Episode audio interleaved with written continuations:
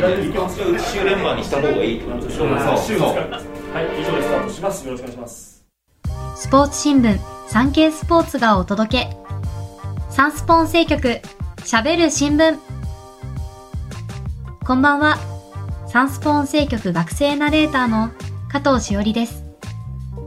記者やカメラマンなど新聞の中の人が曜日ごとのテーマに沿って喋るこの番組。金曜日のテーマは耳よりサンスポサンスポ紙面に掲載された1週間の記事から音声局がピックアップした耳寄りなニュースをお届けします。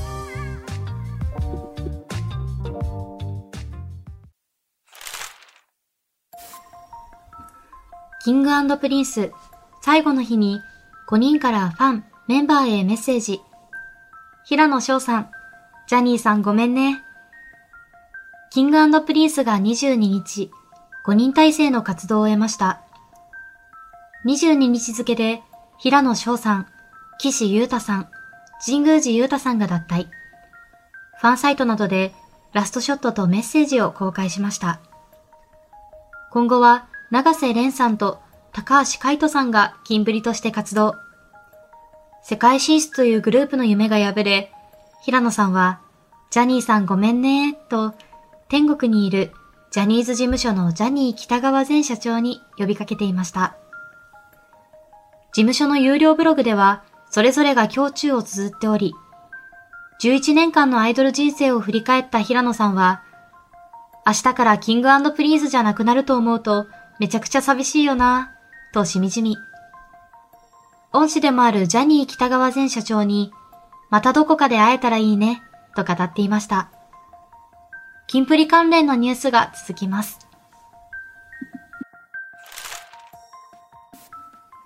二人の新生金プリ、早速始動。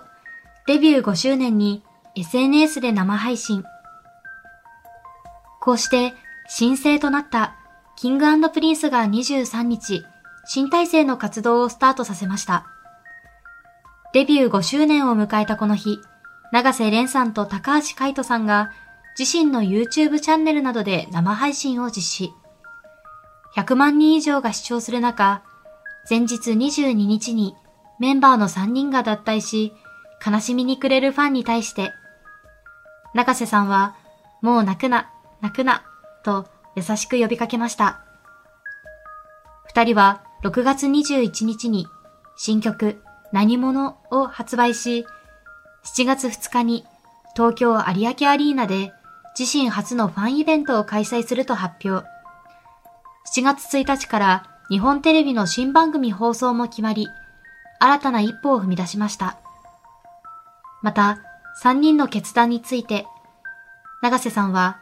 それぞれの人生だし、仲間として応援している、ときっぱり。高橋さんも、小さい時から一緒にいたけど、もう大人になって男の決断だからね、と理解を示していました。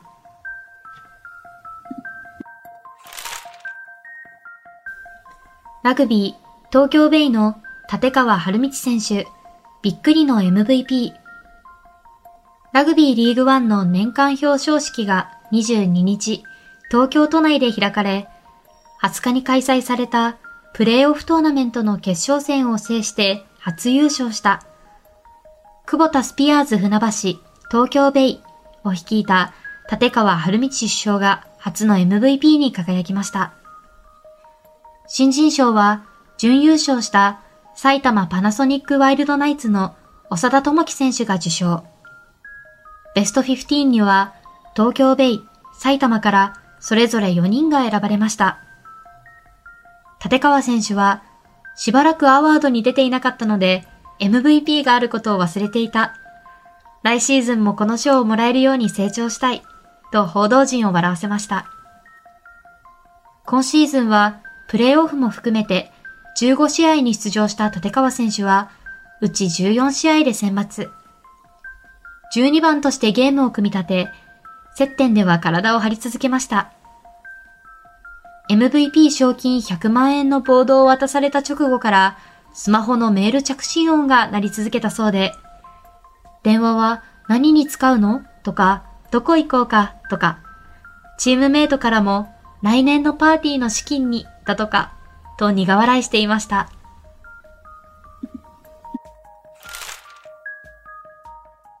探せおしどる。第4回サンスポ55クイーンオーディション予選前半戦進出者を紹介。グラビア界の大型新人を発掘する第4回サンスポ55クイーンオーディションの書類選考と面接が終了し、23日に予選前半戦がスタートします。約半年に及ぶ熱戦を繰り広げる候補者の前半戦出場は15人。彼女たちは28日に埼玉の川越水上公園プールで行われる花丸2023大プール撮影会でお披露目されます。今回の第4回オーディションは予選を前半戦と後半戦に分けて書類選考と面接を突破した各15人ずつで争われ、それぞれ上位10人、計20人が本戦に進出します。前半戦の出場者は、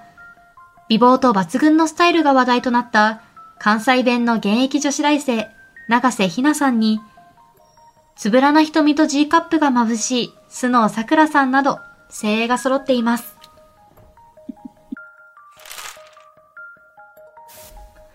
アスリートの羅針盤が設立発表会見、セカンドキャリア支援へ、福本豊氏、元 ABC アナ、クス厚尾氏らが出席。アスリートのセカンドキャリアをサポートする一般社団法人。アスリートの羅針盤が22日、大阪市内で設立発表会見を行い、アンバサダーを務めるプロ野球 OB の福本豊氏らが出席しました。約3ヶ月、15回にわたるビジネス研修を開講し、企業とのマッチング、採用後の約1年のアフターケアなどで職業定着を目指します。福本氏は手を差し伸べると言ったらおかしいけど、元アスリートは人が持っていないパワーなどを持っているので、などと話しました。最大の強みは、1、IT デジタル研修。2、経済資金運用研修。3、コミュニケーション研修。4、先輩の講話の4本柱とした丁寧な研修内容。理事として名を連ねる元 ABC アナウンサーのクス氏もコミュニケーション研修で自ら講師を務めます。研修は7月3日に第1回を予定しており、受講料は3万円。35歳以下が目安ですが、性別や競技、実績も問いません。第90回の節目を迎える競馬の祭典、日本ダービー。どのような結末が待っているのでしょうか ?5 月28日、東京競馬場では3歳馬の頂上決戦となる第90回日本ダービーが実施されます。2020年に生産されたサラブレッドは、持ち込み馬、輸入された外国産馬を含めて7708頭ですが、そのうち一生に一度の大舞台である日本ダービーに出走することができるのはわずか18頭。今年は重賞ウィナー10頭を含む19頭が登録していますが、節目となる90回目の日本ダービーを制し、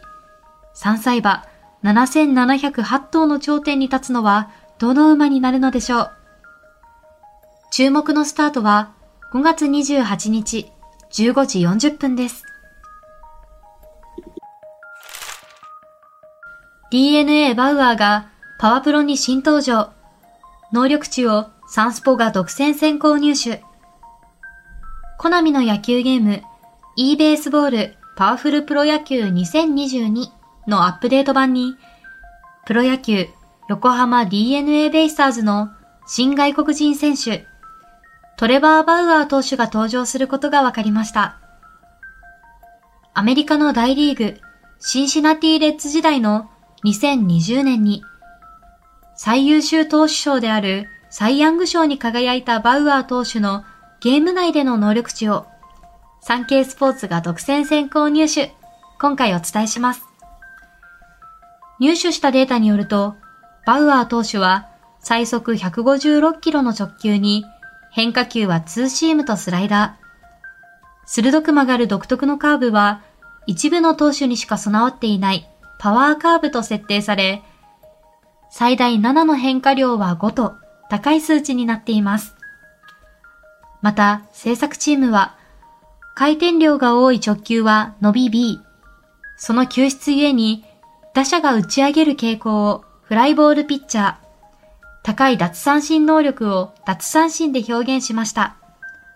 得点圏でギアを上げるので、対ピンチ C の能力もつけました。と明かし、豊富な特殊能力にも注目です。なにわ男子、大西流星がメイク男子に、7月スタート日本テレビ、ベニサスライフに主演。人気グループ、なにわ男子の大西流星さんが、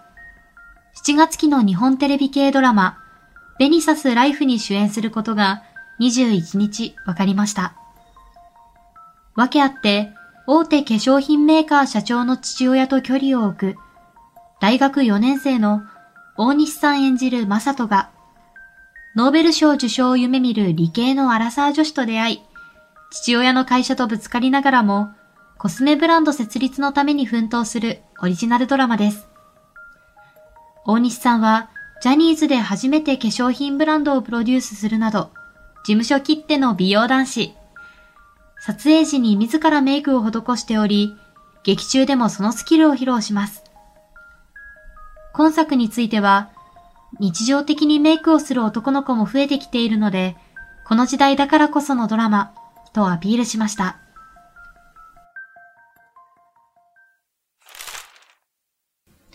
今回お届けしたニュースの元記事は、産経電子版産経スポーツ、または概要欄のサンスポウェブのリンクからお読みいただけます。また、番組では皆様からのご意見、ご感想をお待ちしています。SNS に投稿する際は、番組名、ハッシュタグ喋る新聞。喋るはひらがな、新聞は漢字。金曜日のテーマ名、ハッシュタグ、すべてカタカナで、耳よりサンスポをつけてください。SNS 以外からは、概要欄の専用フォームからも送信可能です。さて、最後にお知らせです。今回の番組改編に伴い、先週の井上光さんに続き、私、加藤しおりも、サンスポ音声局の学生ナレーターを今月で卒業することとなり、番組への出演は今回が最後となります。この番組とは、金曜配信会をはじめ、実は配信開始前のテスト収録から携わっていたりと、いろいろな思い出があります。今回でレギュラー出演は最後となりますが、番組自体はこれからも続きますので、もし機会があれば、また声で皆様とお会いできればなと思います。番組をお聞きの皆様、約8ヶ月の間、本当にありがとうございました。それではまた次回、金曜日にお会いしましょう。今回がラスト。サンスポ音声局学生ナレーターの加藤しおりがお届けしました。皆様、良い週末を。